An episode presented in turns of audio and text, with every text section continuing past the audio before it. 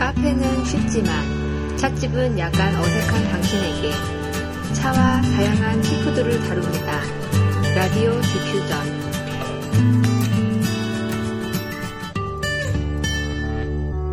안녕하세요. 우쭈쭈입니다. 오늘은 11월 28일 월요일이고요. 아, 새벽에 문자 하나가 왔는데 그걸 보고 깜짝 놀랐어요. 지금은 11월인데 벌써부터 미세먼지가 100을 넘어가는 150을 넘어가는 수치라고 그 위험 문자 이런 게 오더라고요. 그 지지 에어코리아였나 그 사이트에서 그 설정을 해놓으면은 알림이 오는데요. 예, 제가 경기도 살고 있어가지고 경기도 대기 환경 정보 서비스에서 등록을 해놨는데 녹음하고 있는 지금 9시 좀 살짝 넘겼는데 아직도 주의보가 떠 있어요. 아, 바깥에 공기가 안 좋다고 떠 있는데 지금 방 안에 있는데도 코가 답답하고 숨쉬기가 좀 힘든 느낌이 들어요. 음, 이 황사 마스크를 쓰고 외출을 해야 되는데 이러면은 또 얼굴에 화장해놓고 나갈 때 그게 다 묻어가지고 그런 점이 좀 불편한데 하여튼 공기가 너무 안 좋은 것 때문에 약간 힘든 한 주를 시작하게 될 것 같은 그런 느낌이 듭니다. 음. 어, 저번 티타임 때 제가 그 간단한 다 티코스터를 하나 보여드렸었어요. 잠깐 보여드렸었는데 그 티 매트를 안 깔고 티코스터 두 개 가지고 그냥 티타임을 진행을 했었는데 이거 다시 한번 모니터링 해보면서 생각해 보니까는 영국에서, 중국에서, 한국에서, 일본에서 이렇게 다 차를 마실 때 쓰는 도구가 그 다포, 매트 이런 거를 사용하는 방식이 조금씩 다른 것 같아 보이더라고요. 그래서 한번 생각을 곰곰이 해봤었거든요. 일단 영국이나 그 서양에서는 차 마실 때 따로 다구를 천으로 닦거나 이런 경우는 못 본 것 같아요. 그냥 뭐 귀부인들이 입을 가릴 때 아니면은 바닥에 깔아놓는 티매트나 티코스터 이런 정도를 쓰시고 나머지 천으로 돼 있는 그 티타임 도구 중에 티코지라는 거 보셨을 거예요. 티포트를 감싸놓는 용도로 쓰는 보온, 예, 보온 목적으로 쓰는 도구인데요. 음, 차를 접해보시는 분들이 티포트에 이렇게 티코지가 덮여 있는 모습을 보고 되게 이쁘다. 나도 한번 접해보고 싶다. 이렇게 마음 먹으시는 것도 제가 좀 여러 번 본 것 같아요. 반면 중국에서는 다건이라고 부르는 수건을 쓰는데요. 제가 영상 팟캐스트에서도 몇 번 보여드렸던 것 같아요. 근데 바닥이 제대로 안 보여가지고, 음, 자세히 보신 분이 몇 분 없으실 것 같긴 한데, 어, 중국에서 다건이라고 나오는 천을 쓰는 방식은 딱 한 군데밖에 없어요. 물기를 닦는 용도인데요. 차를 담은 다음에 이제 그 다허 아니다 그그 그, 그 뭐지 아우 그 뭐 차하이 예, 차하이에 올려져 있는 그 찻잔을 바닥에 내릴 때 그대로 손님한테 내드리거나 찻잔 받침에다가 올려놓으면 물기가 묻잖아요. 그러니까는 찻잔 받침에 올리기 전에 물기를 한번 닦고 그 다음에 드리는 용도라든가 아니면은 공도배에다가 차를 전부 따라낸 다음에 그 공도배 바닥이 젖어 있는 거를 맨바닥에 놓지 않고 물기를 한번 콕 찍듯이 닦아낸 다음에 내놓는 용도로 이렇게밖에 안 쓴다고 그래요. 그리고 반면 한국 다도에서는 두 가지를 다 쓰는 것 같아요. 티 매트라고 그 다포를 바닥에 깔아놓고요. 딱히 차하이라든지 이런 게 없어서 되게 조심스러워요. 물기를 흘리게 되면은 그 티 매트를 몽땅 망가뜨리게 되니까 물방울을 안 떨어뜨리고 싶은 마음이 좀 생기거든요. 사실 그것 때문에 바닥이 상하지 말라고 까는 거긴 한데 저는 티 매트 더러워지는 게 싫어가지고 더 조심스럽게 물을 따르게 됐던 것 같아요. 그리고 이거 말고도 조그만 행주를 그 티타임 할 때 쓰는데요. 대체적으로 흰색을 많이 썼던 것 같아요. 깨끗해 보이라고.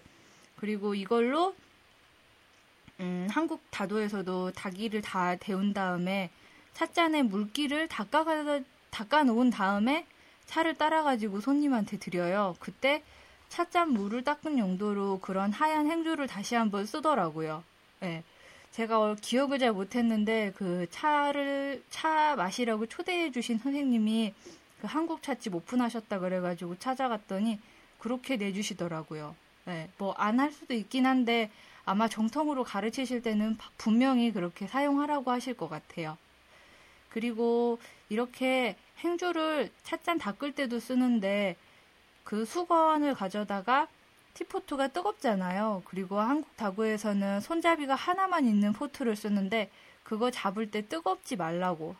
음, 그러니까 한 손으로 그 차주전자를 잡는 게 아니고 손잡이로는 손잡이는 그냥 손으로 잡고 그리고 반대쪽 손으로는 그 주전 차주전자의 배 쪽을 덮어주는데 뜨거우니까 그 행주로 잡아서 그러니까 받치듯이 해서 따라주는 좀 공손하게 보이는 용도로 그렇게 덮어서 사용을 했던 것 같아요.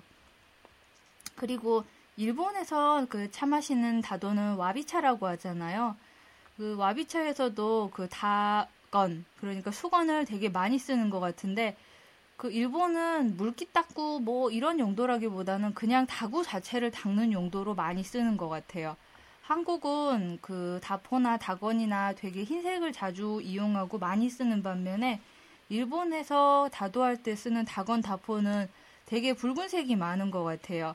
그리고 다구를 닦는다고 말씀드렸는데 이 제가 많은 그냥 뭐 구경만 해본 결과 그 가루차를 뜬 차시 그 숟가락을 닦을 때도 쓰고 이제 손님한테 서빙하기 전에 입구 그러니까 입이 닿는 부분을 그 빨간 행주로 닦고 바닥에다가 어 그러니까 찻잔을 손에 들고 그 바닥에다가 다건을 하나 놓은 다음에 두 번 돌려가지고 그렇게 손님한테 서빙을 할 때 이런 용도로 많이 쓰는 것 같아요. 이렇게 서로 다른 나라별로 다건을 쓰는 방법이 다 달라졌는데요. 분명히 차를 마실 때 필요에 의해서 이렇게 수건을 사용하기 시작하셨을 거예요. 근데 이렇게 똑같은 티타임이라도 사용상의 차이가 생긴 거는 아마 문화의 영향이 큰 것 같아요. 그 동양의 문화는 그런다 그러잖아요. 동, 그 중국에서 시작돼가지고 다른 나라로 퍼진 게 분명한데 시간이 많이 흐르면서 자기들의 맞는 방식의 문화로 진화한 다음에 세대를 거쳐 전승된 거라고. 그러니까 자기가 속한 사회의 문화에서 필요한 것들이 필요에 따라서 그 도구의 속성이 달라지는 그런 게 아마 다포가 아니었을까 하는 생각이 들더라고요. 처음에는 분명히 편리하다는 목적 때문에 시작됐을 것 같은데 아마 전승이 되는 과정에서는 그 편리함보다는 그런 도구의 사용 방식이 어떤 상징을 하게 돼서 이렇게 그 세대를 거듭하면서 전해지게 된 것이 아닌가 그렇게 생각되더라고요. 그러니까 이거를 곰곰 생각해 보면은 상징이 우선인지 편리함이 우선인지를 한번 생각을 쭉 다시 해보게 됐는데, 음, 뭔가가 상징하는 게, 뭐, 옛날에는 정말 별거 아니라고 생각했었어요. 불편해 죽겠는데 왜 필요도 없는 짓을 하고 있나, 이런 생각이 들었는데, 아마 선대에서 남기고 싶은 어떤 정신 같은 게 있어가지고 상징으로 남은 게 지금까지 전달되는 게 아닐까, 이런 생각을 하게 됐거든요. 그러니까는 그 시기에 뭔가 저는 알지 못하는 특별한 이벤트가 있었을 거예요. 그래서 그거를 지금까지 남았다는 거는 그때의 뭔가 마음이 아직까지 전해지기를 바라는 그런 뭔가 좀 깊이 있는 의미가 있는 게 아닐까 이런 생각을 하게 됐거든요. 음, 그러니까 그 현대식으로 생각을 해보면은 그 세월호 사고 있었을 때 노란 리본을 다들 가지고 다녔잖아요. 잊지 말자 세월호 이러면서 노란 리본을 달고 다니자는 운동이 생겼었는데 그거를 많은 사람들이 공감을 하고 잊지 않겠다는 그 마음을 표현을 했었잖아요. 그런 게 아마 상징이 아닐까 하는 생각이 들어요. 같은 시대를 사는 사람들한테 널리 알리고 싶은 마음이 쓰러지지 않기를 바라는 그런 마음이 상징이 아니었을까 이런 생각이 들었, 들었어요. 예. 그래서 그런 상징들이 대체 이거 왜 하냐 편리한 편리하고 빠르게 해야 되는데 멍청하게 그거를 왜 하고 있냐 이러면서 사라지는 게 너무 안타까워 보이더라고요. 물론 편리하게 그 주어진 것들은 개량이나 개선을 가능하게 해서 뭐 어느 정도 시점이 지난 이후에는 새로운 도구나 뭐 시간 단축하는 영향으로 잊혀지는 게 당연하게끔 그러니까 편리한 것들은 전승이 안 되고 쬐끔만 편하다 싶으면은 그걸 바로 갈아타 버리는 경향이 되게 많은 것 같아요. 그리고 그게 너무나 당연하고 현대적인 사회가 흘러가는 게 되게 빠르게 지나가잖아요.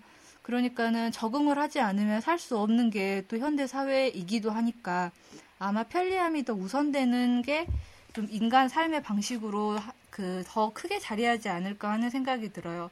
그런데 이게 조금 안타까운 거는 편리하기 때문에 바꿔야 되고 개선해야 된다고 하면은 인간이라는 거는 어느 정도까지 진화를 하고 딱 한계가 있잖아요. 기계가 아닌 이상 그 변화에 적응하는 것도 어느 정도 한계가 있고 나이가 들어갈수록 그 변화에 적응하는 힘이 떨어진다고 하는데 이렇게 편리함이라든지 스피드에 익숙해지다 보면은 인간이 타자화 돼 버리고 타자화된 인간을 이용하게 돼 버리지 않을까 이런 우려스러운 생각도 좀 들더라고요. 참 생각해보면서 이 두 가지를 비교해보면서 곰곰 생각을 해봤는데 나이가 들어가는 건지 아니면 생각이 깊어지는 건지 다시 한번 저에 대해서도 생각을 해보는 그런 계기가 됐던 것 같아요. 음, 네 오늘 티타임 그 이야기 나눴던 거는요. 그 차를 마실 때마다 놔두는 수건, 티코스터, 매트, 수건, 행주 뭐 이런 거에 대한 얘기를 나눴었고요. 그걸 통해서 나라마다 문화에 따라서 사용 방법이 달라지는 도구들에 대해 고민을 해보게 되었고, 그리고 그 상징이 우선인지, 편리함이 우선인지, 이렇게 한번 생각해보는 시간을 가졌습니다. 음, 그냥 멋있고, 왜 그래야 되는지를 생각하지 않으면 고리타분한 일이 되는 게 그 상징으로 남은 그 수많은 일들인 것 같은데요. 어째서 이렇게 된 것인지 곰곰 생각해보는 게 재미있기도 하고 또 필요한 일인 것 같기도 해요. 그 시기에 뭔가를 전하고 싶었다는 거는 그만큼 큰 의미가 있었기 때문에 지금까지 전해져 내려오는 거라고 저는 생각이 들거든요. 그리고 그 의미에 대해서는 지금은 잊혀졌거나 굳이 가르쳐 주시지 않는 이유는 아마 개별 뭐 사람마다 여러 가지 생각을 할 수 있으니까는 다양한 뜻을 담아보라는 또 그런 뜻은 아닐까 하는 생각이 들기도 해요. 왜 그렇게 하는지, 다포를 사용할 때 방법이 왜 그렇게 됐는지 저 다도 선생님들은 한 번도 그런 걸 가르쳐 주신 적이 없었어요. 그러니까는 이거는 어떤 문제가 있을 때 원인을 파악하는 방식으로 외부 요인을, 그러니까 외부의 그 해석을 받아들이기보다 자신의 관점으로 해석을 해서 바라보는 연습을 해보라는 뜻은 아니었을까. 그런 생각을 좀 하게 되더라고요. 좀 불합리하고 마음에 안 드는 일들이 되게 많은데 거기에 대해서 설명을 해주는 사람은 정말 아무도 없었던 것 같아요. 사회생활 할 때. 티타임에서도만 그런 게 아니고 사람이 살아갈 때마다 마음에 안 들고 불편한 일이 생길 때 왜 그런 일이 발생했는지 곰곰이 생각해보고 외부 사람들한테 내가 이런 일을 당했다고 하소연하기보다 어째서 이런 일을 내가 겪어야 되는지 깊이 있게 생각해 보면은 그게 더 스트레스를 줄이고 관리하는 방식이 되지 않을까 그런 생각이 들더라고요. 네. 오늘은 다포에 대해서 이야기를 한번 쭉 나눠봤고요. 다포, 다건, 행주, 티메트, 티코스터 다 유사한 개념이긴 한데 어, 여러 가지 방식으로 사용된다는 거 그리고 한번 생각을 정리해보는 시간 가져봤고요. 다음번에도 재미있는 소재로 여러분하고 이야기 나눌 수 있도록 열심히 살아가도록 하겠습니다. 감사합니다.